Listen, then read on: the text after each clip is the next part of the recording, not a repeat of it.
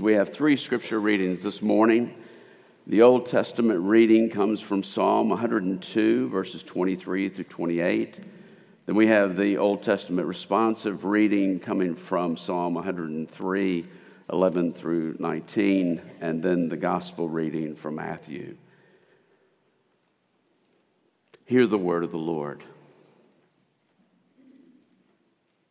He has broken my strength in mid course. He has shortened my days. Oh my God, I say, take me not away in the midst of my days. You whose years endure throughout all generations. Of old you laid the foundation of the earth, and the heavens are the work of your hands. They will perish, but you will remain. They will all wear out like a garment. You will change them like a robe, and they will pass away. But you are the same, and your years have no end. The children of your servants shall dwell secure, their offspring shall be established before you. Now, our responsive reading from Psalm 103. For as high as the heavens are above the earth, so great is his steadfast love toward those who fear him.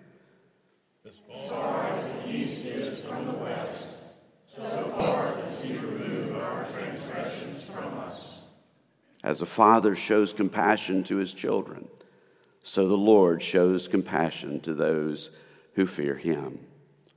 He knows our frame. He remembers that we are dust.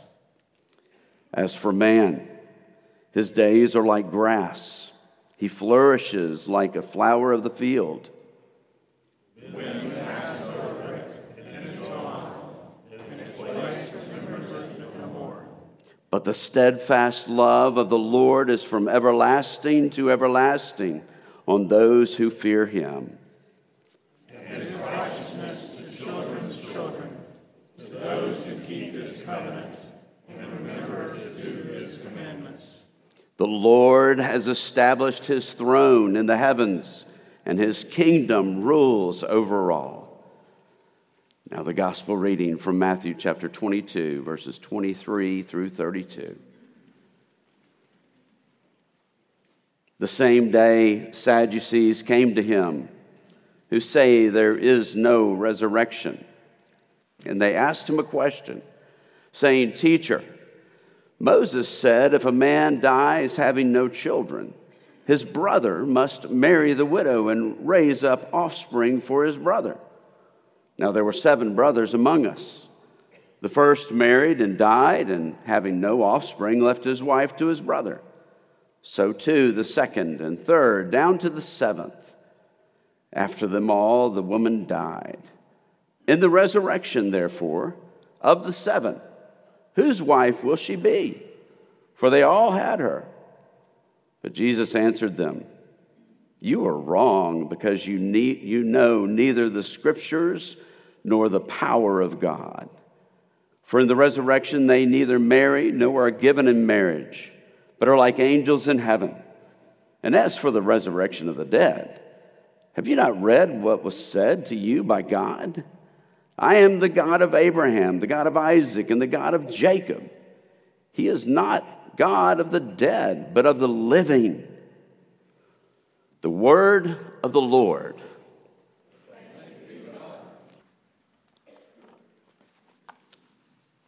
In the mountains where I grew up, older people would say, I don't hear people saying this today, not here, but I did then. Um, maybe it had to do with the severity of the winters in the mountains. But I would hear older people say at the end of winter, Well, I've made it through another winter they were saying, I've come through the cold, the icy weather. I've come through another se- season of flu viruses and colds. And that was a very real summation by them. It was an existential statement by them. They were, as they were in their 70s and 80s, they were afraid of the hardships of winter and what it would do. we measure our lives, the passing of our lives, with time, with minutes, with hours, with weeks, with years. I have a friend who was told by his doctors last week that he only had two weeks to live. You know, all of us, most of us, will receive news like that about our own lives. At my age, I cannot assume that I will be living on earth in another decade. Celebrating the arrival of a new year takes on another meaning when you get to be that age, doesn't it? The Bible talks about this. Every year at this time, around the first of the year, the Lord's Day at the first of the year, the first Lord's Day in the new year, I read and reread Psalm 90, Psalm 102, Psalm 103. Those Psalms are about the brevity of life and the eternity of God. That's why we're reading from those Psalms this morning. You might be saying, I'm not sure I'm glad I came this morning. I would rather celebrate the arrival of a new year with different thoughts. God has told us that we should number our days. That's a very good thing to do. God told us to do it. Even better, though, is to measure God's days. Let's pray as we come to this theme.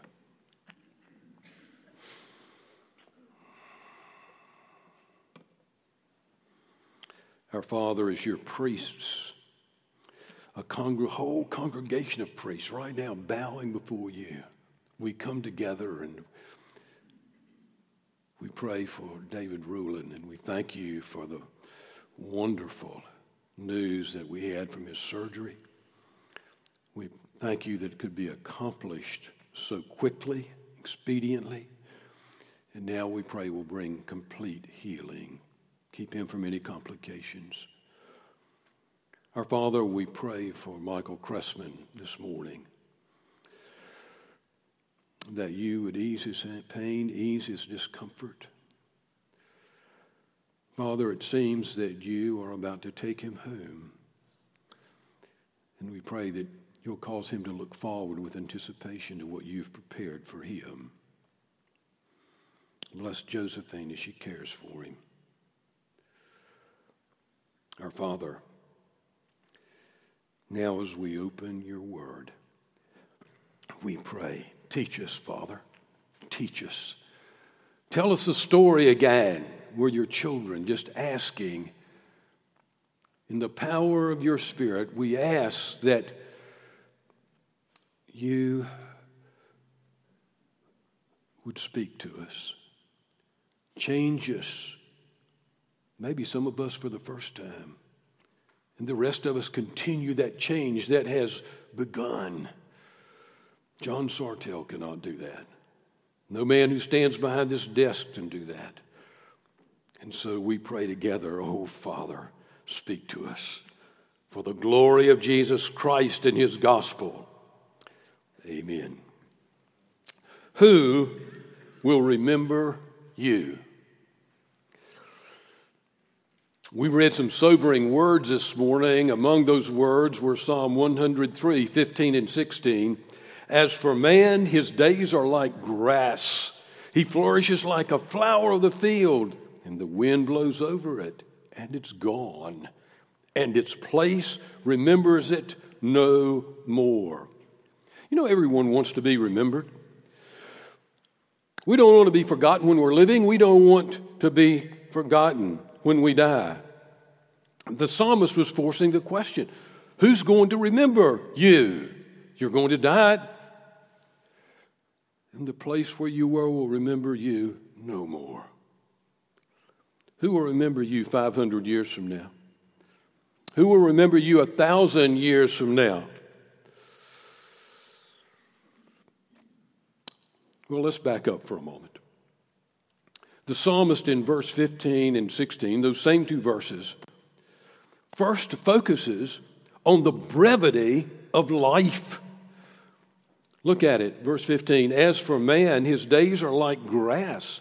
He flourishes like a flower of the field. The wind blows over it and it's gone. He's saying life is brief. That's where we want to begin as we address this question who will remember you? With this point, when the Bible speaks of the span of a person's life on earth, his life is always pictured as being brief. That's what the poet is saying in the first part of Psalm 102. Look at verse look at chapter 102 verse 3. For my days vanish like smoke. You, you see smoke rise from a flame and it just it disappears. And then verse 11, my days are like the evening shadow. I wither away like grass. What's he saying? Life is brief. It's January 1st. There are 358 days left till Christmas. When I was when I was 10, that sounded like an eternity. A year was like 10 years. Now, though, for those of us who are older, we know that next Christmas will be here in about six weeks. I'm not kidding. I remember when I was 25, I can, I can almost tell you where I was. I remember thinking, and I was 25, it will be another 25 years before I'm 50. That sounded like I had so much time. I had absolutely no concept of how fast my life would pass. I remember when I first learned that adult butterflies only live 14 days. 14 days. I thought that was terrible. 14 days. Later, I heard God say through Peter that a thousand years with the Lord is like one day. And I realized I was the butterfly. Look at Psalm 90, verses 3 and 6. You return man to the dust and say, now, speaking of God, he says, God returns man to dust and says, Return, O children of man, return to dust. For a thousand years in your sight are but as yesterday when it is past, or as a watch in the night. You sweep them away as with a flood. They are like a dream like grass that is renewed in the morning. In the morning it flourishes and is renewed in the evening, and it fades and withers. Peter took that theme. This is repeated several times in Psalms. He took that theme in 1 Peter 1.24 said, All flesh is like grass, and all its glory, all its fame are like the flower of the grass. The grass withers and the flowers fall. It's as brief, life is as brief as grass. And the glory, the fame, it's just soon forgotten. However, it's not just the brevity of life that drives these words that the psalmist, that we read from the psalmist. He also knew that he would be forgotten. The verse ends, that 16th verse, and its place remembers it no more. Who will remember you? So far, the scripture is saying, no one. The flower is forgotten, and so is the man. Its place remembers it no more. Why has man always sought glory, always sought fame? always sought notoriety, wanted to be known. They want to be remembered. They want to be known so they'll be remembered. You know, it, it, you see it in the darkest of places. What happens in our society when a man kills his wife or a mother kills her children? There will be copycat crimes that follow because of the notoriety of the event. People see the crimes, the details of the crimes in the headlines. They want to be in the headlines. And these hideous crimes are repeated. Why? Simply because their names are in the paper. Some teenager walks into school and starts shooting. It's a big thing, it's all over the news.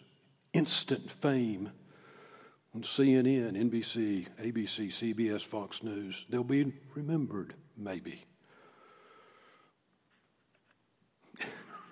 it's amazing when you think about it. Just, just think about this. Let your mind run with it and what you see every day in our culture.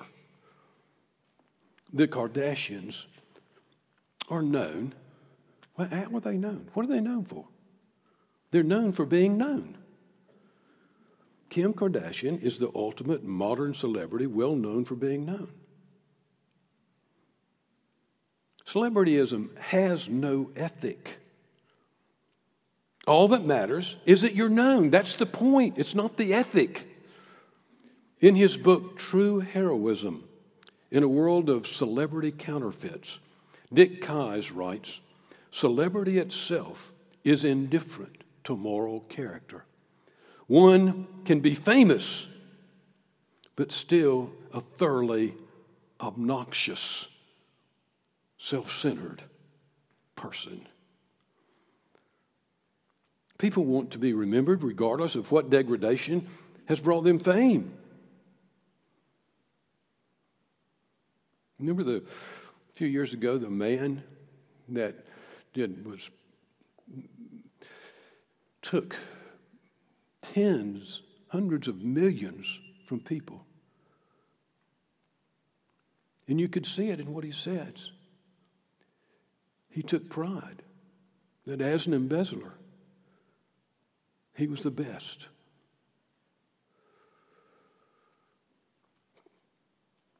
People want to be remembered regardless of what degradation has, brought them fame. The last place we see this the last place we see this is in the cemetery. We etch our names in stone so that we will not be forgotten. However, the psalmist knows that he will be forgotten even though he's already famous. David was a household name inside and outside of his country, he was a world figure. Yet he states of himself, he knew he was the most well known king in the world at that time. And yet, he was the one that wrote in his poetry that he would be forgotten. We think some names are immortal. Babe Ruth. Babe Ruth will not be remembered 500 years from now. Neither will John Kennedy, nor the Beatles, nor Jonas Salk, when I wrote that, I said, you know, I wonder, I want to, I'm not going to though. I wonder how many people in this room know who Jonas Salk was. He'll soon be forgotten. He's already being forgotten. I know my great grandfather's name, but I don't remember him. My great great grandchildren, they will not remember me. Not one. So did the psalmist leave it there? I know you're. I know some of you are looking at me and saying, "Why did I come this morning?" Just hang on.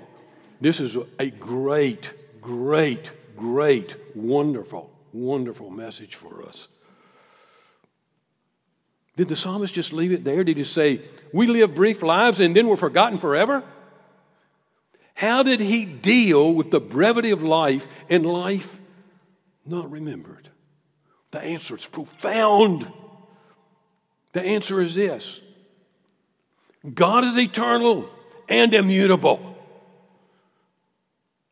That's where he goes. Now, I know you're scratching your head and saying, what, what, What's that mean?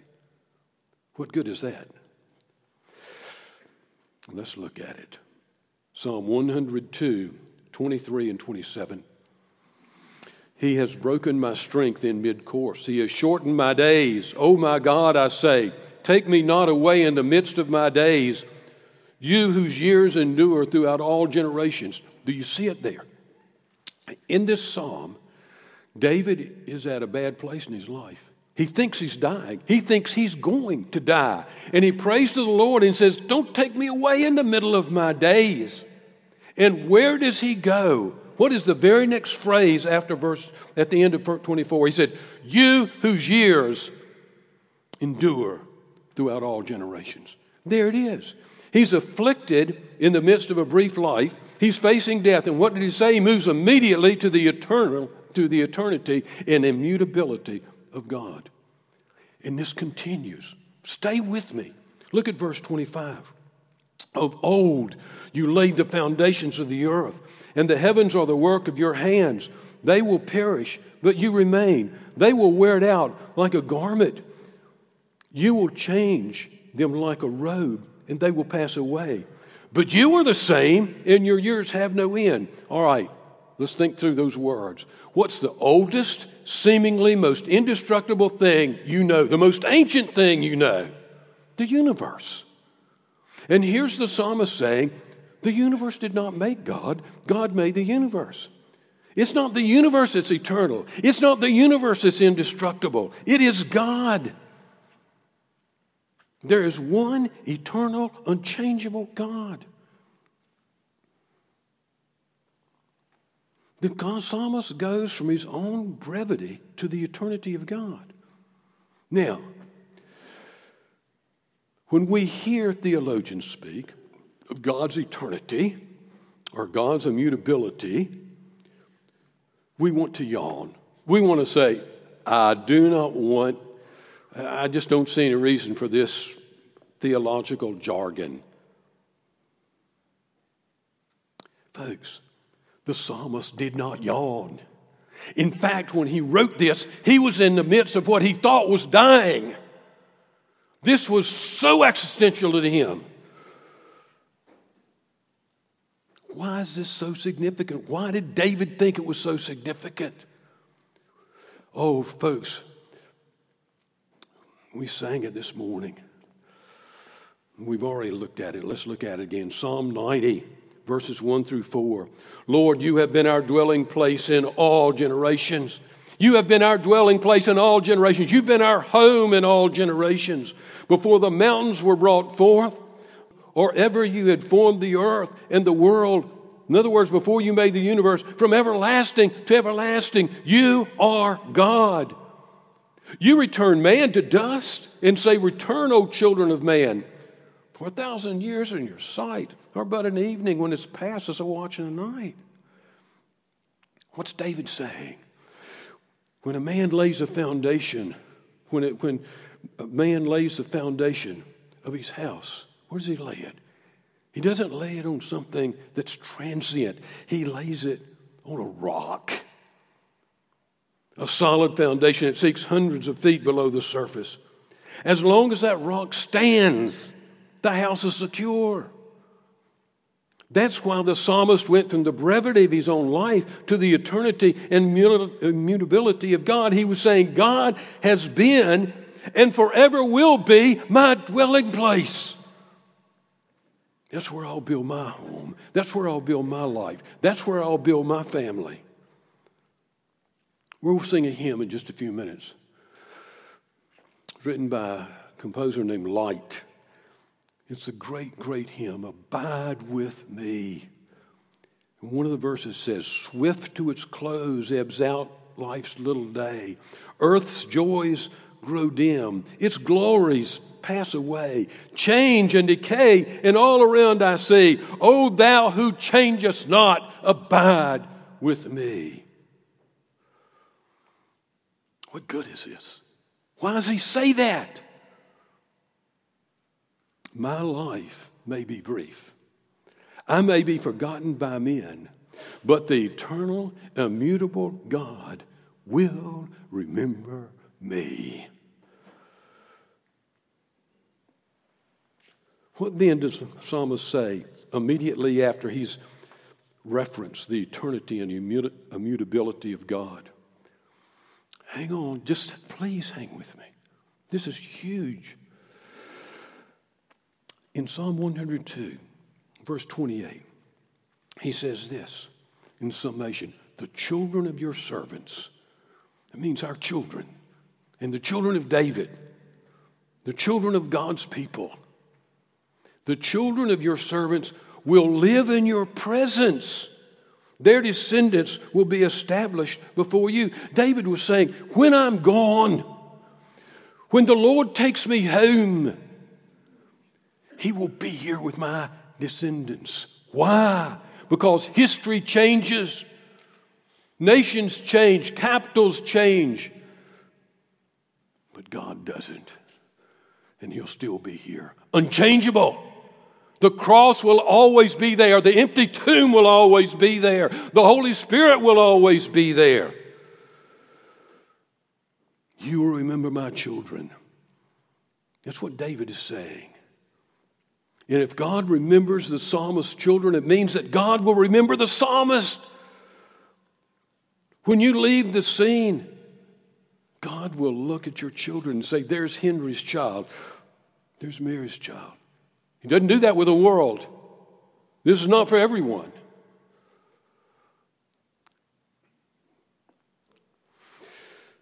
David was speaking to Israel. God was speaking to Israel. Look at Psalm 103, verse 13. As a father has compassion on his children, so the Lord has compassion on those who fear him. For he knows how we are formed. He remembers that we are but, but dust. He remembers how fragile we are. He remembers how brief we are.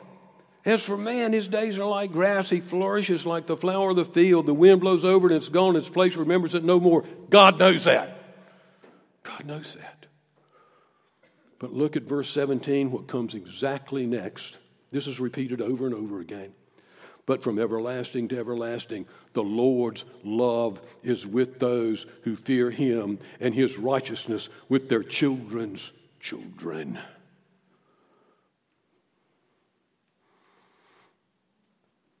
The place remembers them no more, but God does. God remembers his children, whether they're off in glory or remaining here. That wonderful verse from Isaiah, Isaiah 49 15. Can a woman forget her nursing child? That she should have no compassion on, her son, on the son of her womb? Even these may forget, yet I will not forget you because I've engraved you on the palm of my hands. Your walls are continually before me. Mothers don't forget their children, but they're not eternal. God says, I've engraved you on my hands. We engrave our names on tombstones, they're not eternal. God engraves our names on his hands, they are eternal. You know, when I was young, I, I never had this thought when I left for school. I never had the thought, well, my parents are going to lock the door and they're not going to let me back in. I'm sure some days they wanted to. I never thought, well, they'll up and move while I'm at school.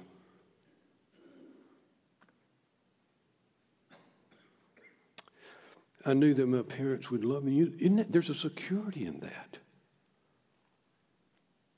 But even that came to an end. My father died, and he did not know my name the last three years of his life. What does it, what then does it mean to be remembered by God? Jesus tells us in Matthew 22. Perhaps when we read this passage this morning, you thought, what does this encounter with the Sadducees have to do with what we read in the Psalms? It has everything to do with it.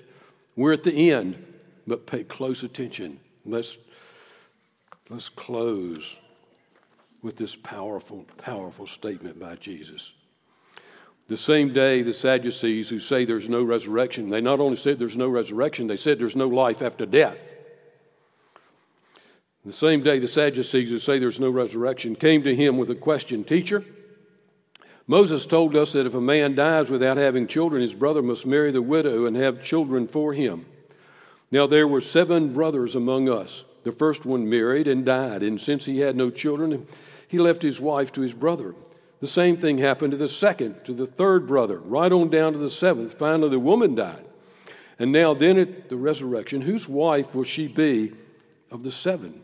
Since all of them were married to her. Jesus said, You are in error because you do not know the scriptures or the power of God. At the resurrection, people will neither marry nor be given in marriage, they will be like angels in heaven. But about the resurrection of the dead, have you not read what God said? Ah, I am the God of Abraham, Isaac, and Jacob. He's not the God of the dead, but of the living.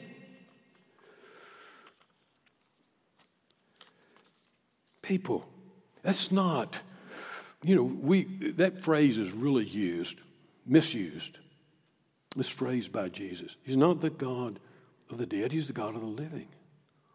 We take it to mean, or not we, the world takes it to mean, well, you know, somebody dies, and we, and we want them to get on with life. And we say, you know, God's not the God of the dead, He's the God of the living. That, that even comes close to what Jesus is saying.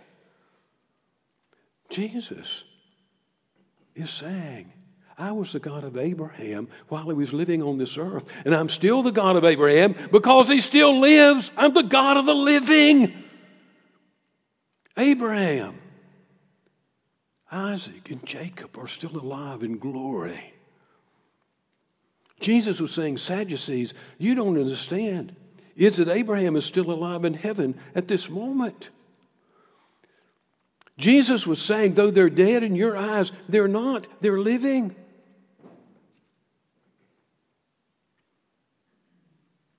What does this mean to us? It means everything. We will be in glory with Christ. When I go to Drapers Valley, Virginia, and visit the graves of my parents, Preston and Mary Ellen Sartell, at that exact moment I stand there, I'm not going to let death have the last word. I'm going to tell death what God says. They're with Christ. As I stand there, they're with Christ. Do you see it? He's not forgotten their names and he never will. And not only that, their descendants, the God of eternity is with their descendants. They're with, you know, in spite of me, in spite of my sin. And that carries to the next generation and the next generations as long as there is an effort by the power of the Holy Spirit to faithfulness. So, dear people, as we come to a new year, we're not brooding over the brevity of our lives here. We're celebrating the eternity and immutability of God. We're celebrating the destruction of death. We're celebrating already a life with Him in glory. We're celebrating His presence with our children, with our grandchildren, and great grandchildren. Oh, this is for good or for ill. God will remember you. That's why I would say to children this morning, to young people this morning, teenagers this morning, college students this morning. The greatest thing you can do in life is hold on to the God of your parents, to Jesus Christ, the Alpha and the Omega, the forever. Because He won't forget. He won't forget. He'll say, That's the son of Mary, or that's the daughter of Jack. That's why we come to this table the first Sunday of the new year. We're all dying. In just a few short years, we shall be gone, and the world will forget. The world will not remember. But our names are written on the hands of God Almighty. And they're written in the blood of His own Son. That's what we celebrate this morning when we come to the table. Our hymn is that great hymn I mentioned as we come to the table Abide with me, fast falls the eventide. Hymn number 402.